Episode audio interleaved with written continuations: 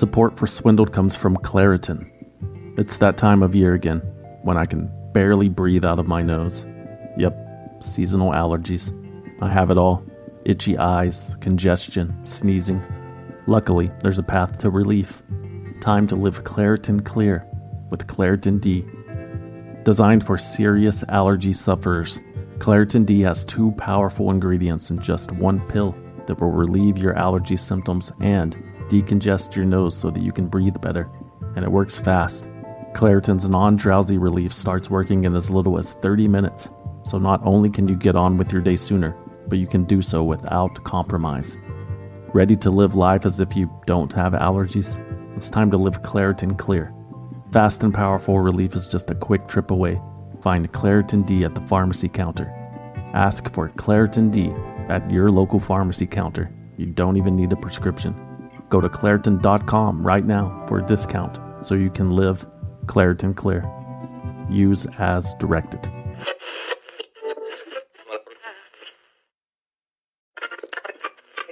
Support for Swindled comes from the Jordan Harbinger Show.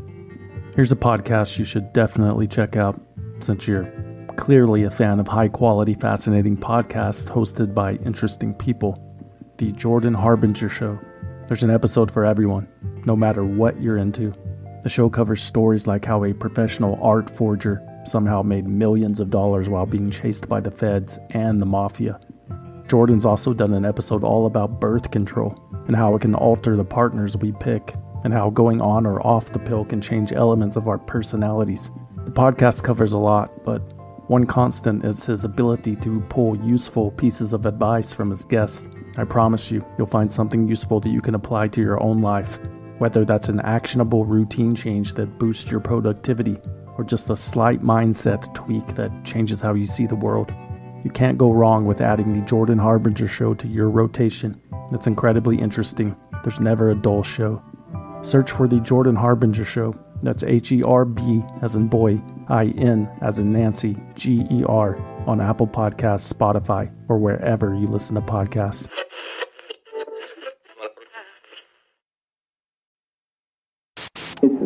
Occasion.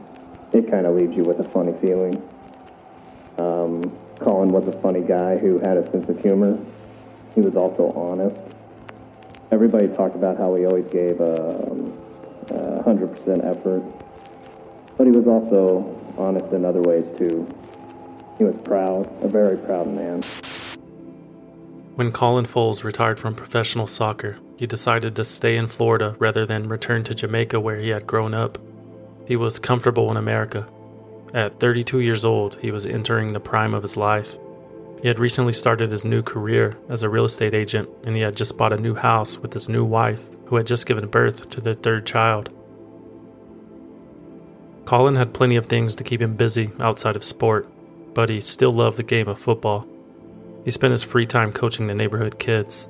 He joined a local recreational league and played pickup games with people he would meet at the park. Colin Fowles loved the game of football so much that his friends and family would often joke that he would probably die on the pitch. But that joke stopped being funny on August 29, 1985, when their premonition came true.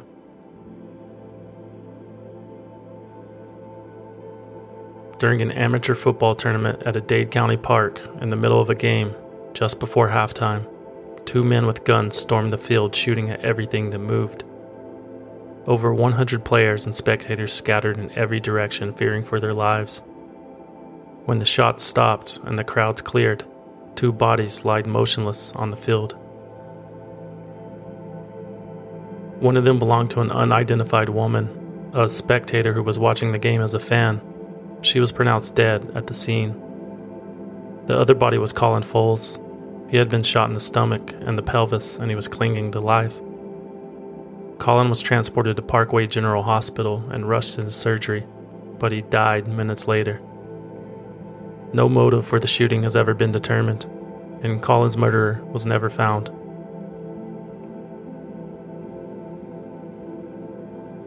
A few months later, on February 20th, 1986, more than 8,000 people packed into the rundown Lockhart Stadium in Fort Lauderdale to honor the beloved soccer star. A friendly match between the local All Stars and the Canadian national team was played to benefit Colin's family. The proceeds collected from the $4 price of admission would be given to Colin's grieving widow, Allison, and her three daughters. The night was a huge success. Old friends and teammates that hadn't seen each other in years hugged and cried and reminisced about the time they had spent with Colin. The crowd stifled its laughter as it watched the visiting Canadian team stand in the middle of the field to loudly sing their own national anthem because the event organizers had forgotten to bring a recorded version. The Canadians would get the last laugh, however. They won the game 2 0. Between ticket revenue and funds collected in a hat that was passed around the crowd, the event had generated a total of $15,000 for the Fowles family. Allison was humbled by the generosity of the community. She addressed the crowd on the stadium's PA system, quote, Looking at the stadium tonight, I can see all of Colin's effort toward the game of soccer, which he loved so much, was not in vain. Less than 48 hours after the game, the organizers of the benefit received a call from New York. It was an executive with the United States Soccer Federation, which is the official governing body of the sport in America. The executive from U.S. Soccer explained to the event organizers that, according to the USSF's international game laws, the USSF was guaranteed a share of the gate for any match involving an international team on American soil. And the benefit match between the Florida All Stars and the Canadian team, well, that was technically an international match. The benefits organizers were stunned. Is the USSF really demanding a cut of the money that was raised for a family whose breadwinner had just been murdered? Yes, yes, they were. The Federation wanted 10%, and after ignoring all the public outrage and pleas for a waiver, the USSF got their 10%, which amounted to roughly $1,500. The suit behind the USSF's relentless enforcement of the rules was its vice president, a man named Chuck Blazer, who never backed down from his stance, telling a Florida newspaper, quote, We're not trying to take money away from anybody, but the rule does not provide for exceptions. It was this type of aggression that would eventually land Chuck Blazer a seat at the table of the most powerful football organization in the world. And it was Chuck Blazer's greed that would force him into a position where he would have to expose the massive web of corruption and lies on which international football is governed. This is a story of power and politics, a story of bribes and kickbacks, of workers' rights and modern day slavery. This is the story of FIFA and the world's most popular sport on this episode of Swindled. They bribed government officials, accounting clear violations of federal and state law, clearly unethical, pay to play millions of taxpayer dollars that were wasted, paid tens of millions of dollars, million dollars, billion dollars, dummied up its books and records, by falsifying its books. And records, responsible for the collapse of the entire system. And in the thrall of some kind of swindle, is that right?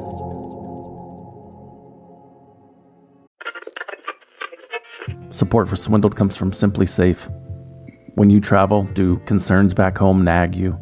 You know, did you lock up? Did you leave a window open? Did you forget a child? Things like that. I know I do. That's why I recommend investing in SimpliSafe Home Security today for award winning security and peace of mind wherever your summer plans take you. Here's a true story that happened to me last week.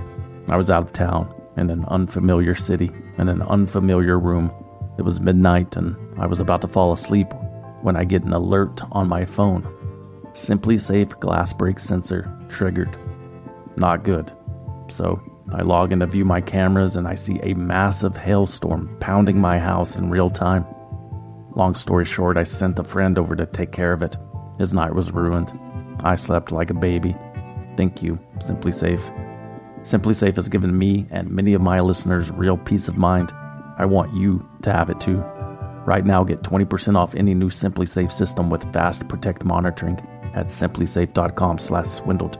There's no safe like SimpliSafe.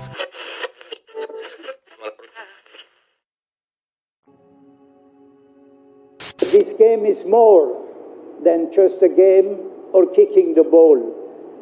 This game has a value, a special educational value. the educational value because the game is based on discipline and respect. It is a game with a fighting spirit. It's a combat game, but in the spirit of fair play. And therefore, this game, it's not only giving all these emotions, but this game is giving also, I would say, a lot of hope to the humanity and especially to the use of this vote. Chuck Blazer never played soccer, but he is the man most responsible for the sport's rising popularity in America. A salesman by trade, Blazer learned how to promote the game as a suburban soccer dad coaching his son's team in New Rochelle, New York in the late 70s. As an outsider, Blazer could see how dreadful the sport had been promoted in the United States. Multiple professional leagues had flopped. Professional soccer wasn't even televised, and the talent pool was shallow. Kids with athletic endeavors opted to play football, baseball, and basketball, even hockey, instead. The U.S. men's national team had not qualified for a World Cup, which is the sport's premier tournament, in nearly 40 years. Soccer was dead in America, and Chuck Blazer saw an opportunity. He leveraged his knowledge of sales and business into securing executive roles in regional football organizations throughout the U.S., before eventually landing the role of vice president at the USSF, where he was placed in charge of international competition. During one of these international competitions in the late 80s, Chuck Blazer met a football administrator from Trinidad and Tobago named Jack Warner. The two became fast friends and began discussing the future of football in the Americas. Warner expressed interest in becoming president of CONCACAF, which is the organization that governs soccer in North and Central American and Caribbean countries. Warner recruited Blazer to help engineer his election. In 1990, Jack Warner was elected president of CONCACAF, and Chuck Blazer was immediately named general secretary. It was at CONCACAF where Blazer began amassing a fortune. He was given the nickname Mr. 10% because his contract with the organization entitled him to collect a 10% commission on all sponsorship and television deals. A massive incentive to grow the sport as large and as fast as possible. Under Chuck Blazer, the United States began playing internationally on a regular basis. The first U.S. women's team was formed, and the men's team ended their 40 year drought of World Cup appearances by qualifying for seven in a row. Blazer also negotiated the first real TV contract for Major League Soccer, a league whose most recent contract was worth $720 million. Blazer's soccer business was booming but his personal life was falling apart. Chuck and his wife and high school sweetheart Susan divorced in 1995. He began dating a soap opera actress named Mary Lynn Blanks soon after, but she left him too, after a violent altercation in which Blazer held Mary against a wall by her throat and punched her in the face. The last time Chuck saw Mary Lynn Blanks, she was running down the hallway crying and trying to stop the blood from pouring out of her nose. Although he missed his girlfriend, Chuck's steady diet of escorts and strippers satisfied his most primal urges, and he found companionship with his pet birds and cats. One of his birds, a blue and gold macaw named Max, could often be found resting on Chuck's shoulder. Blazer cared so much for his birds that he spent $150,000 building a marble and glass aviary in his office. His cats lived a life of luxury as well Chuck rented an entire apartment down the hall from his personal residence on the 49th floor of Trump Tower in Manhattan solely for his cats. By 1997, Chuck Blazer had reached the pinnacle of international soccer. He became the first American in over 50 years elected to serve on the executive committee of the Fédération Internationale de Football Association, better known as FIFA. it, it is a political, a sports political body. Um, all relationships, you know, and especially when you get to the point where you're dealing with a worldwide entity with 204 members, uh, clearly will have a, a structure which is, you know, somewhat unwieldy, but I mean, I think we work with a much greater efficiency than the United Nations. FIFA is the international governing body of soccer and one of the most powerful sports organizations in the world. The association is based in Switzerland and consists of six regional confederations, including CONCACAF, the organization headed by Chuck Blazer and Jack Warner. The member countries of FIFA each receive one vote to democratically make decisions that are in the best interest of the sport, such as where to host future World Cup tournaments. The World Cup is an international tournament that has taken place every four years since 1930. It is the most widely viewed sporting event in the world. With the way FIFA is organized, a country with a population of 5,000 has the same voting power as a country with a population of 1 billion, which distributes the power equally among members, no matter how rich or successful their football teams might be. However, why would the smaller, poorer countries with zero chance of playing, much less winning, any of the sport's premier events care about the integrity of the sport? The answer is they don't, which is why a culture of corruption and manipulation has casted a shadow over FIFA for decades.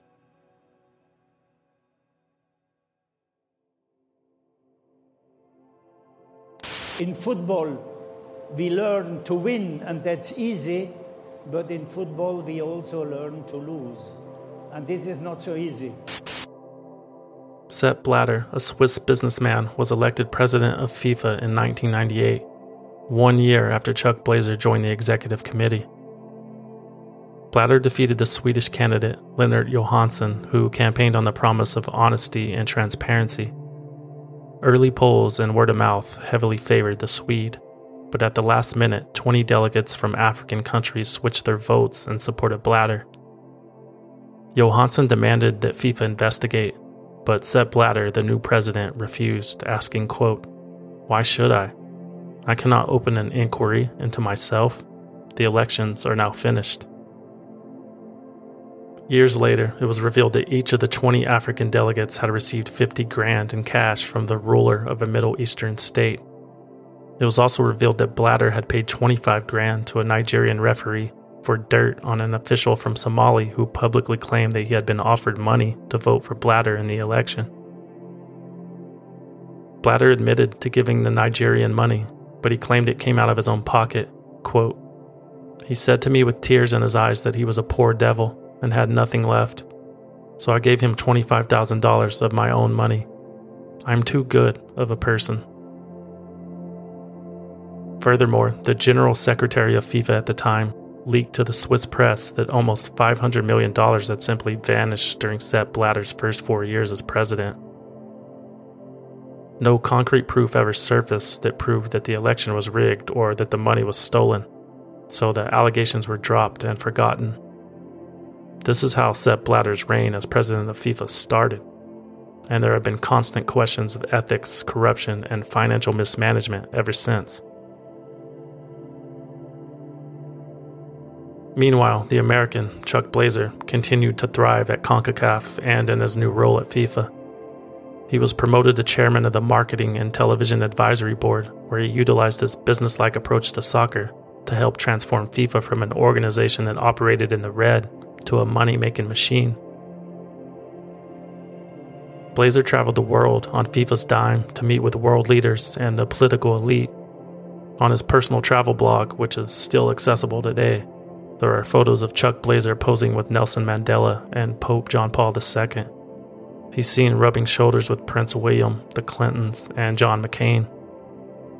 Blazer even wrote a starry eyed recollection of his encounter with Russian Prime Minister Vladimir Putin that almost sounds like a romance novel. As the large doors to his private inner sanctum swung open, I was greeted by a smiling and very affable leader of the government, Mr. Putin himself. A firm handshake and a personable smile set the tone for what turned out to be a very special experience. He guided me to sit on a leather couch in the near right corner of the room. At right angles to the couch was another matching one, where he took up his position, so that we flanked the corner of a large wood bordered coffee table.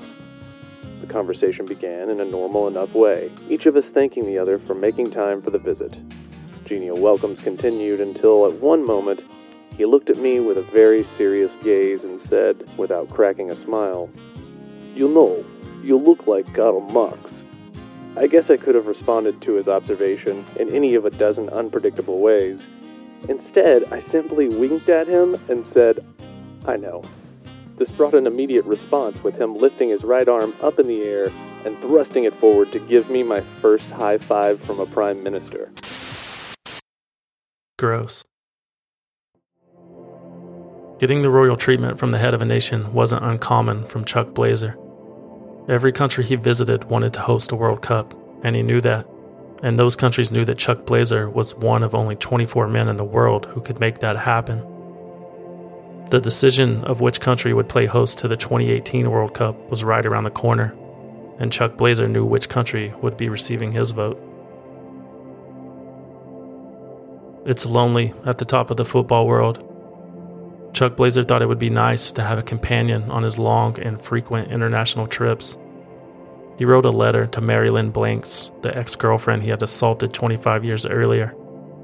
He described his extravagant new lifestyle and how he was a changed man and how he needed to see her. Mary Lynn's life had changed too. Her soap opera career had ended and she was dead broke with two kids to feed. She agreed to meet with Chuck, so he flew her out to New York to see if they could reignite that old flame. When Mary walked into Chuck's apartment, she didn't immediately recognize the man she used to know. Apparently, Blazer's bank account wasn't the only thing that had ballooned over the past two decades. Chuck now weighed over 400 pounds and relied on a mobility scooter to get around. Mary Lynn would help him tie his shoes. She would help him get out of the bed and into the shower. And when he was out of the shower, she would have to blow dry every nook and cranny of his body. She would even look the other way while he cheated on her with strippers and escorts. But the free trips and fancy dinners and abundance of money was nice. Besides, it wasn't the worst job she had ever had.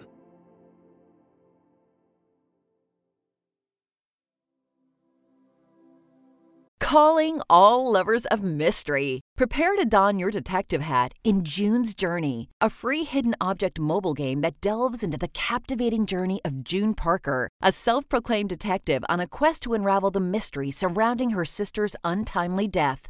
Take a trip in time to the glitzy 20s and play as June, deciphering clues and unveiling secret plots within thousands of beautifully illustrated scenes. The thrill is endless with new chapters added weekly allowing you to not only enjoy the detective adventure, but also to personalize and decorate your very own Orchid Island where the story takes place. How sharp are your detective skills? Find out when you download June's Journey on your Android or iOS device or play online via Facebook Games. Your detective journey awaits.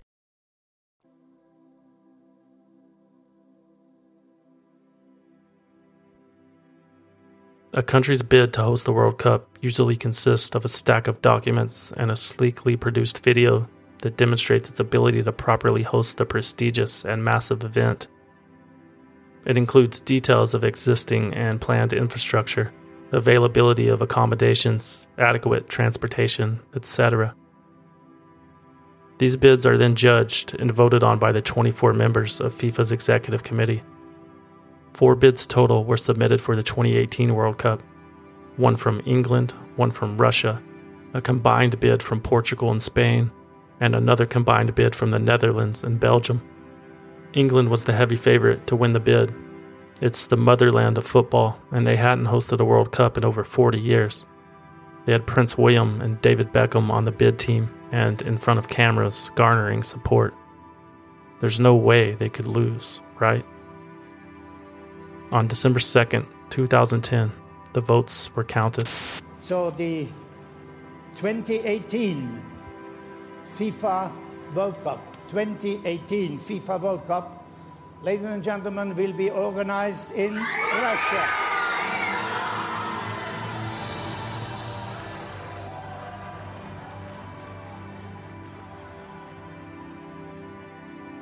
This is the Deputy Prime Minister of Russia, Igor Shuvalov, accepting the honors. Dear Mr. President, honored members of the FIFA Executive Committee, dearest friends and colleagues, and everybody who is here, you have entrusted us with FIFA World Cup for 2018. And I just can promise, we all can promise, you will never regret. Let us make history together.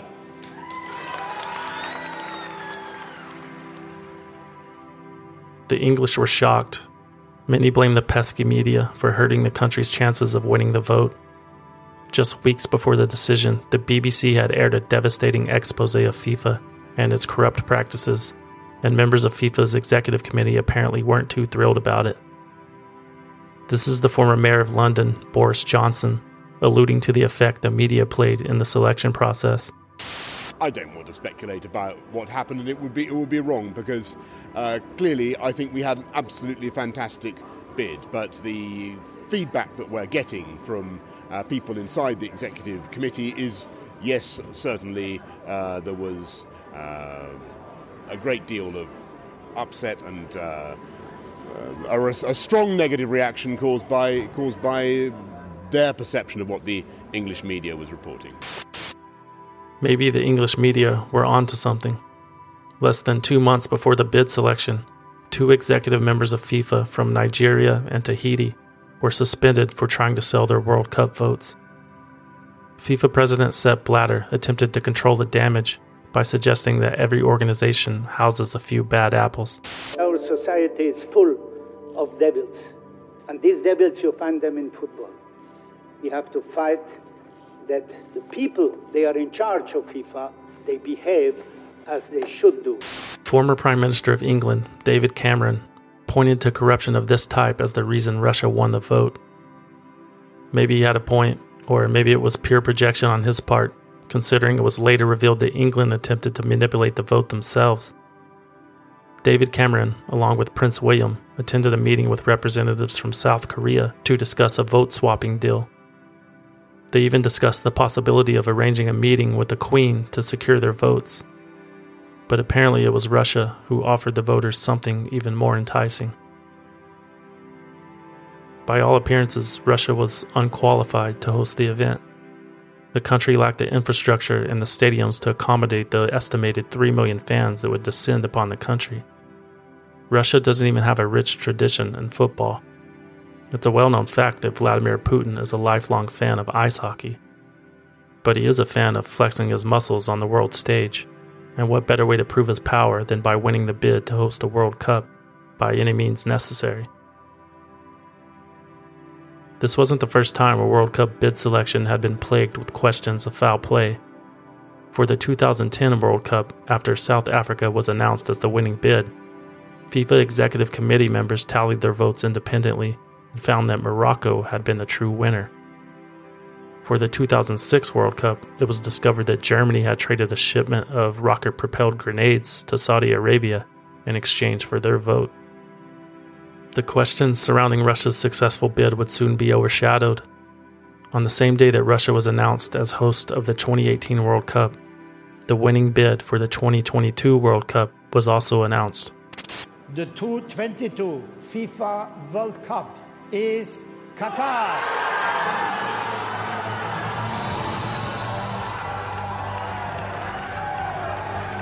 President Blatter, members of the Executive Committee, and FIFA.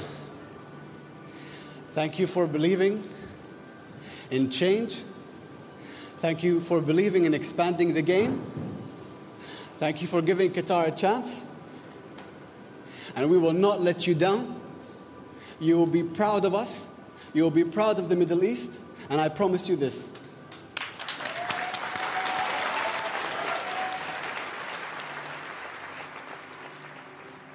Qatar is a tiny desert state located on the Arabian Peninsula. It is the richest country in the world per capita, and it will be the smallest country and only Arab country to ever play host to the World Cup. Qatar's bid beat out Australia, South Korea, Japan, and the United States. Qatar was a controversial choice for a lot of reasons. For one, temperatures in the summer when the World Cup is played can reach 120 degrees Fahrenheit, not exactly ideal conditions for a game of soccer. Furthermore, a majority of the country's legislation is based on Sharia law. Corporal punishments for Muslim nationals, such as floggings and stonings, are still in place. Because of Sharia law, the consumption of alcohol is illegal in Qatar. But FIFA has had no issues skirting such laws in the past. During the 2014 World Cup in Brazil, where beer had been banned from sporting events, FIFA was able to persuade the Brazilian government to pass what was called the Budweiser Bill, a law that temporarily allowed alcohol sales during the World Cup. Budweiser is one of the World Cup's main sponsors. Qatar has already stated that it will allow alcohol consumption during the World Cup, but only in designated fan zones. Homosexuality is also illegal in Qatar.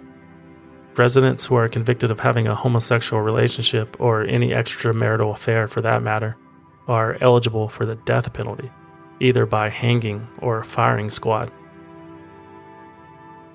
When pressed about potential issues arising from the illegality of homosexuality in Qatar, FIFA President Sepp Blatter made a joke. Then uh, I would say then that they should refrain from any sexual activities. This is the same man who suggested that in order to increase the popularity of the sport, women soccer players should wear tighter shorts. Speaking of women, female tourists in Qatar are advised not to show too much skin or shape in public. No miniskirts, no sleeveless dresses, no yoga pants. The decision to choose Qatar left many puzzled fans wondering how could anyone possibly think that this would be the best location to hold an international event as massive as the World Cup. The Secretary General of Qatar, Hassan Al Thawadi, responded to the critics. When people say, How did you win the World Cup? You know, the simplest answer, and I, and I assure you and I promise you, it is not said in any way with any arrogance. We were the best bid. Less than six months later, a media officer that had worked on Qatar's bid team named Phaedra Al Majid alleged publicly that certain FIFA executives had accepted bribes.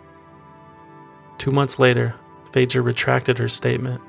She said she fabricated the whole story because she was angry that she had lost her job. She said she just wanted to make a few headlines. Quote, I never expected it to come to this point.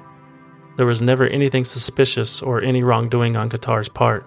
End quote. Phaedra insisted that she was not pressured or paid to change her story. A year later, Phaedra's story changed again. After the FBI contacted her, she admitted that she had, in fact, been coerced into retracting her statement. She said she felt threatened and did what she had to do in order to protect her kids. It's cost me personally, it's cost me emotionally. I know for a fact I will be looking over my shoulder for the rest of my life. It's cost me my credibility, and most importantly, it's cost the security for both me and my children. However, I did witness something, and I believe that I did have to uh, say what I witnessed. The heat and the barbaric laws and the possible acts of corruption were issues that were known before Qatar was even selected to host the World Cup. The issues that have come to light afterwards during the preparation of the event are as equally, if not more, disturbing. In order to realize the dream depicted in their bid to host the 2022 World Cup, Qatar promised to build nine new enclosed air conditioned stadiums and thousands of hotel rooms, railways, roads, and other infrastructure. The entire project will cost an estimated $140 billion. As for the actual construction work, Qatar will rely on its workforce of 1.5 million immigrants to get the job done. And for many of the migrant workers, they will have no other choice because they're essentially modern day slave laborers. Qatar operates on what's called a kafala system that requires migrant workers to report to an in country sponsor and grants employers near total control over its foreign employees. When foreign workers arrive, they often discover that the terms of their employment have changed. They are forced to work excessive hours in extreme heat, and their salaries are far lower than they had been promised when they were recruited, if they are paid at all. Workers have complained that it can take up to six months to receive a paycheck. The workers are housed in squalid conditions at camps owned by slumlords and rented by construction companies and patrolled by security guards. Up to 12 workers can live in a single room sharing one toilet, a single kitchen, and no electricity. Some workers choose to sleep on the roof of the buildings to escape the unbearable heat inside of their rooms. At some camps, there's very little food. Other camps lack clean water and are given salt water to drink and clean with instead.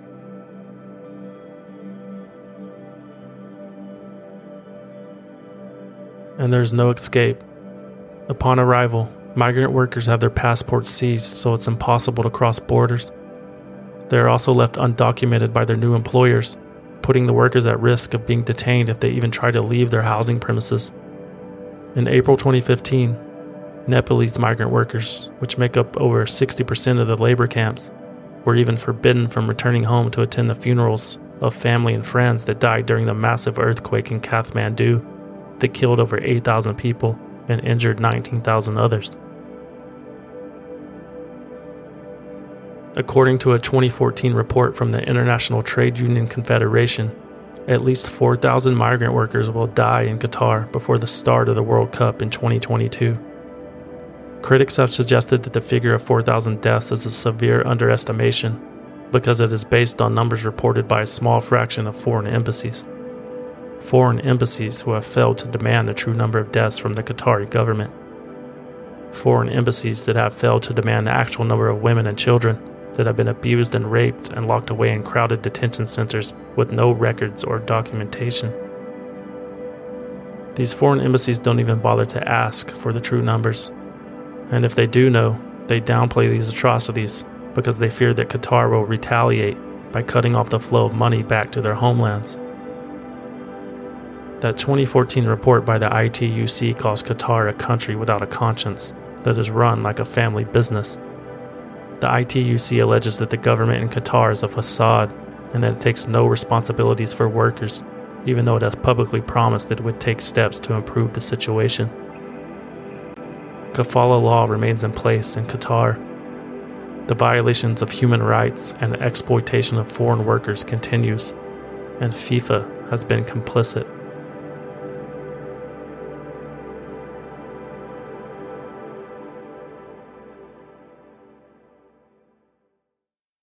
You know, some people enjoy composing their own music, chord by chord, and others are happiest when they come across that one perfect song Work is not a lot different than that. Whether you prefer building your own workflow or using a pre made template, with Monday.com, you and the team can work in a way that's comfortable for everyone. Tap the banner to go to Monday.com and build your own amazing workflow or find an awesome template. No judgment.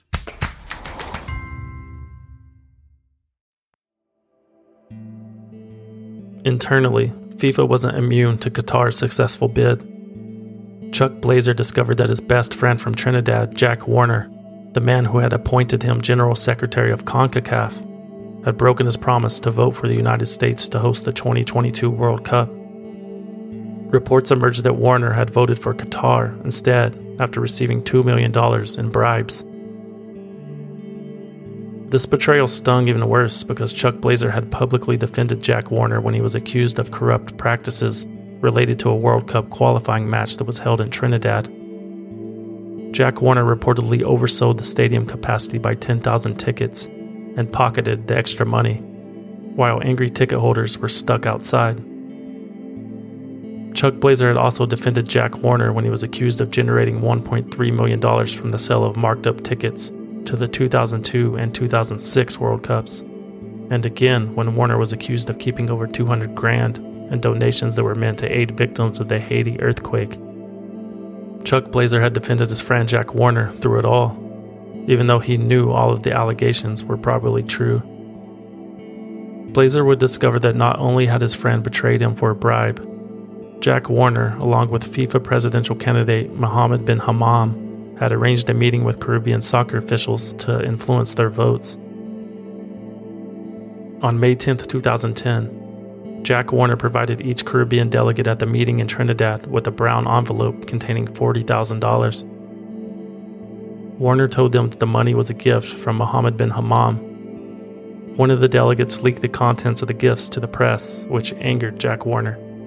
He called a follow up meeting the next day, which was secretly recorded by a delegate. In the video, you can hear Jack Warner ask if the media is in the audience. When he finds out the coast is clear, he references the gift that the delegates had received the prior day. I want to first begin by telling you about the gift that you all received yesterday. Warner then references the leak to the press, saying, quote, There are some people who believe they are more pious than thou. If you're pious, go to a church, friends. But the fact is, our business is our business. Here, we cuss and disagree and rave and rant, but when we leave here, our business is our business. Jack Warner's business became everybody's business when Chuck Blazer divulged details of the meeting to FIFA headquarters. Blazer was commended for blowing the whistle and for attempting to clean up the sport. Is FIFA inherently corrupt? No, sir. No? I think individuals are. Okay. Um, what can be done to clean up FIFA then? I, what I did, and that is to turn around and to expose it where it exists and have it go through a proper legal process where it is vetted and decisions are taken to uh, ultimately to punish those who've uh, transgressed. Blazer was then asked about his relationship with Jack Warner. How about your personal relationship with Jack Warner? It's obviously been broken.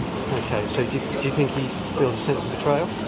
Um, I, I, feel betrayed uh, based on what he, the, the risk and danger he put our members to, to expose them to this sort of situation where uh, they were in jeopardy by accepting uh, the gifts, I think is uh, unconscionable. In order to avoid further investigation, Jack Warner resigned from his positions at FIFA and CONCACAF, telling the press, quote, I've lost my enthusiasm to continue. The general secretary that I had employed, who worked with me for 21 years, with the assistance of elements of FIFA, has sought to undermine me in ways that are unimaginable. Chuck Blazer resigned from his position at CONCACAF soon after Warner's departure. He had learned that the new leadership wanted him out too, so instead of getting fired, he attempted to save face and quit instead. Blazer told the press, quote, This has been the best job in the world, but I need some action. People should seriously consider me for a top CEO. Funny enough, there was an organization eyeing Chuck Blazer, but it wasn't a Fortune 500 company, and it wasn't for a CEO position.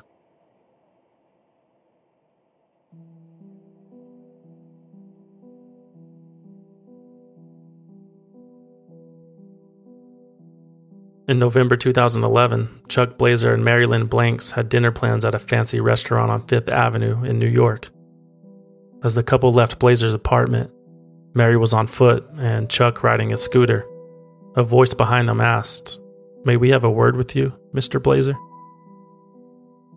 Chuck wheeled around to find two FBI agents staring at him. One of the agents added, quote, We can take you away in handcuffs now, or you can cooperate. The FBI revealed that they knew about the six years' worth of tax returns he had apparently failed to file. They knew about the $1 million bribe to vote for South Africa to host the World Cup in 2010. They knew he had given out TV contracts in exchange for millions of dollars in kickbacks. From 1991 to 2011, Chuck Blazer had collected more than $21 million during his time with CONCACAF an amount equal to nearly twice the compensation of all other CONCACAF employees combined. Most of the funds were paid to offshore bank accounts and shell companies. A huge percentage of the funds that Blazer had diverted to his personal accounts had been earmarked for facility improvements and development opportunities for youth soccer leagues. Chuck Blazer might have spent the past few months playing the role of hero for exposing Jack Warner, but the truth is that he was just as dirty as the rest of them. If convicted of all the charges he was facing, Chuck Blazer could be sentenced to a 100 year prison stay. Unless he agreed to do what the FBI wanted him to do. And what they wanted him to do was wear a wire to secretly record his colleagues. Putting a wire on a 400 plus pound man is no easy feat. The tape that adheres the device to the body wouldn't stick because of his sweaty and pasty skin. Plans were changed to use a bugged keychain and for the next three years, Chuck Blazer served as a mole for the FBI.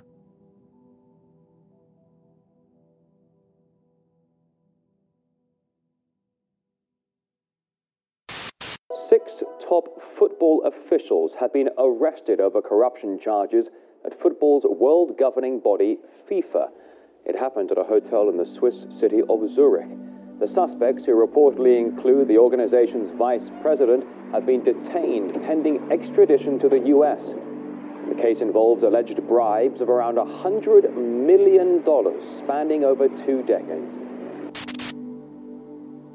On May 27, 2015, during an early morning raid, authorities from the United States arrested seven FIFA executives and indicted four other men, including Jack Warner. FIFA headquarters in Zurich was also raided. U.S. prosecutors alleged that these individuals were engaged in bribery schemes that spanned decades and used intricate methods to hide the payments. This would be the first bust of many for what authorities described as a quote, rampant, systemic, and deep rooted corruption within FIFA. This is U.S. Attorney General Loretta Lynch. Now, many of the individuals and organizations we will describe today were entrusted with keeping soccer open and accessible to all. They held important responsibilities at every level, from building soccer fields for children in developing countries to organizing the World Cup. They were expected to uphold the rules that keep soccer honest and to protect the integrity of the game. Instead, they corrupted the business of worldwide soccer to serve their interests and to enrich themselves. In the following months, more than 40 FIFA officials and corporate executives would be indicted as part of racketeering, wire fraud, and money laundering conspiracies. However, one person who had not been charged was FIFA President Sepp Blatter. In fact, two days after the arrest, Blatter was re elected to serve a fifth term as president. During his Election Day victory speech, Sepp reportedly said, I am the president now, the president of everybody, and I forgive, but I do not forget. When asked about the recent arrest and if maybe international football was in a bit of a crisis, Blatter had this to say Crisis? What is a crisis? Football is not in a crisis. We are not in a crisis. We are only in some difficulties, and these difficulties will be solved, will be solved inside our family. Less than a week later, Sepp Blatter resigned. Six months later, in December 2015, he was banned from football for eight years for making a quote disloyal payment to the man he was grooming to take over his position. Blatter held a press conference to announce his suspension. To say that is a good day for me or for FIFA, this would be totally wrong. Sepp then apologized, but not for the widespread corruption that was rampant in the organization that he oversaw for decades. Instead, he played the victim and apologized for being the quote punching ball for all that plagues the organization. Ladies and gentlemen, let us say that uh, I'm really sorry. I am sorry. I am sorry that I am still somewhere a punching ball, but I'm sorry that I am, as president of FIFA, this punching ball, and I'm sorry for, for football. I'm sorry for the Fédération Internationale de Football Association I'm serving now more than 40 years. I'm sorry for that. I'm sorry for the 400 plus FIFA team members. They are working in FIFA.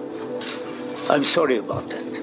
I'm sorry. But I'm also sorry about me, how I am treated in this world of humanity, of humanitarian qualities. He then addressed the reason for his suspension, but didn't quite seem to fully comprehend it. It is for this reason I am now suspended eight years. Suspended eight years. But I will fight. I will fight for me and I will fight for FIFA. Suspended eight years for what? Sepp Blatter remains banned from all football activities, but he has yet to face any criminal charges. Jack Warner, the disgraced Trinidad football administrator, who had been indicted for his participation in various schemes, reappeared around this time to defend himself. What about you, Mr. Warner? Have you ever accepted a bribe? I have never accepted a bribe. Never in your life. I have never accepted a Not even something that someone might think is a bribe. No, I know what people think. I can I can speculate what people think. Have you ever money laundered? I don't even know, I don't I don't even know how to do that. But tell me something. How to do that? Tell me how to do that. Because you might, you might be able to help me. But I wouldn't know myself, Mr. Warner. Well, all right. well, then that makes two of us. Jack Warner had produced multiple videos of himself speaking to the camera, promising to unleash an avalanche of secrets about FIFA. In a video he posted to Facebook, Warner alleges that all of these investigations and accusations are because of the US's failed bid for the World Cup in 2022. And then I looked to see that FIFA has frantically announced 2015. 2015, this year, this year uh, uh, um, um, Olympic final in the World Cup begin May 27. Why is it the US uh, uh, authorities sought to embarrass FIFA in Zurich? Something has to be wrong. I made the point to you over and over that all this thing has stemmed from the failed US bid to host the World Cup. Warner poses the question about the US's willingness to continue working with FIFA, and he holds a printout of an article in front of the camera. The article is titled FIFA Frantically Announces 2015 Summer World Cup in the United States. The source of the article is The Onion, the satirical news organization. The video was removed, and the references to the Onion article were edited out before it was re uploaded. As Jack Warner professed his innocence, Mohammed bin Hammam, the man who supplied Warner with the funds to buy votes for Qatar, was found guilty of bribery and banned from all international and national football activity for life. Reports surfaced that revealed that bin Hammam had paid FIFA executives more than $5 million in bribes to bring the World Cup to Qatar. The state of Qatar maintains that their bid was legitimate and the tournament will happen as planned in 2022. The first of many trials to come from the sprawling corruption investigation started in October 2017. Guatemalan soccer official Hector Trujillo was sentenced to eight months in prison for accepting $174,000 in bribes. The trial of three former South American football administrators began in November 2017. Jose Maria Marin of Brazil, Juan Napout from Paraguay, and Manuel Burga from Peru were accused of accepting over $150 million in bribes. The government's star witness was a man named Alejandro Burzaco, a former CEO of an Argentinian media company. He testified that throughout his career he had paid over $160 million in bribes to FIFA officials in exchange for broadcast and marketing rights. He named Jorge Delhon, an Argentinian government official, as someone he had given at least $2 million to for broadcast rights. When Delhon received the news that he had been named in the trial, he wrote a letter to his family that said, I love you all. I can't believe this is happening. And he walked outside and he jumped in front of a train. The three men were found guilty, and they are currently awaiting sentencing. One of the government's other star witnesses, Chuck Blazer, will not be participating in the upcoming trials of FIFA officials. He died on July 12, 2017, at a hospital in New Jersey after battling multiple diseases, including rectal cancer. He was 72 years old. When Chuck Blazer's death was announced, there were no public tributes from either CONCACAF or FIFA. Soccer, football, is an egalitarian sport. It is the beautiful game because the pitch is flat. It is available to anyone and everyone, no matter where you come from, rich or poor, boy or girl, you can enjoy the beautiful game. It has lifted billions around this globe and is an incredibly popular and fast growing sport here in the United States. Uh, the game, according to the allegations in this indictment, was hijacked. That field that is so famously flat was made tilted in favor of those who were looking to gain at the expense of countries and kids who are enjoying the game of soccer. This hijacking is being met with a very aggressive prosecutorial response in order to change behavior.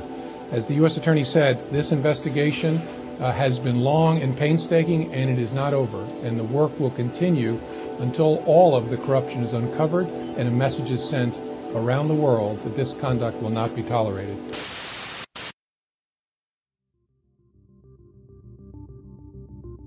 Swindled is written, researched, produced, and hosted by me, a concerned citizen, with music by Ethan Helfrich, aka Rest You Sleeping Giant. For more information about the show, including photos of this case and others, as well as updates on prior cases we've covered, follow us on Facebook, Twitter, and Instagram at Swindled Podcast. If you want to support the show, you can do so at patreon.com slash swindled. For $5 a month, you'll receive early and advertisement free access to new episodes, free merchandise, exclusive access to bonus episodes, and more. We just released a short bonus episode called The Pole Saw about a man who takes advantage of his mentally disabled friend in a get rich quick scheme. It's pretty disturbing. Check it out. Patreon.com slash swindled. Another way to support the show is to make a purchase at swindledpodcast.com slash shop or use the one-time donation form on the homepage. Anything is appreciated. Finally, I want to give a huge thank you to Shay with an EA for volunteering to read Chuck Blazer's sensual blog article about meeting Vladimir Putin. Shay and his co host Aaron host a conversational Texas themed true crime podcast called All Crime No Cattle, and it's pretty rad. You can find it on Apple Podcasts, Google Play, Stitcher, and I'm sure wherever else podcasts hang out. Stay tuned after these credits to hear a couple of promos for some other cool independent podcasts. That's it. Until next time, thanks for listening.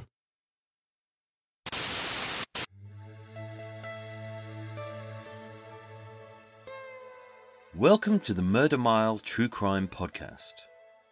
My name is Michael, and each week I shall take you on a guided walk of hundreds of untold, unsolved, and long forgotten murders, all set within one square mile.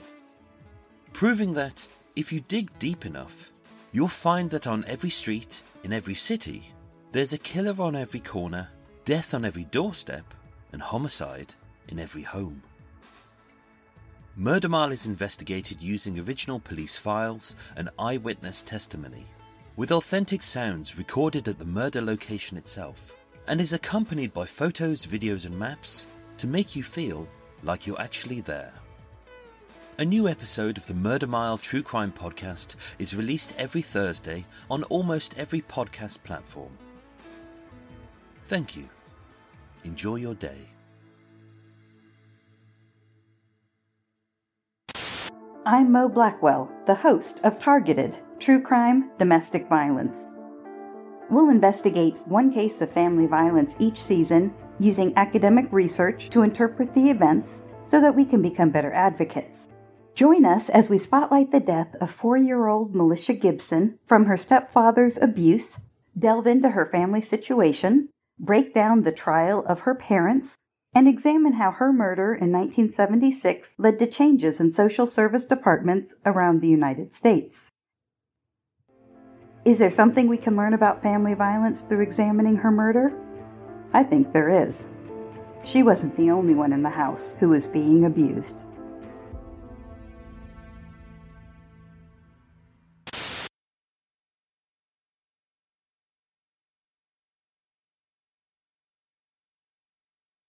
Thanks to SimpliSafe for sponsoring the show. SimpliSafe has given me and many of my listeners real peace of mind. I want you to have it too.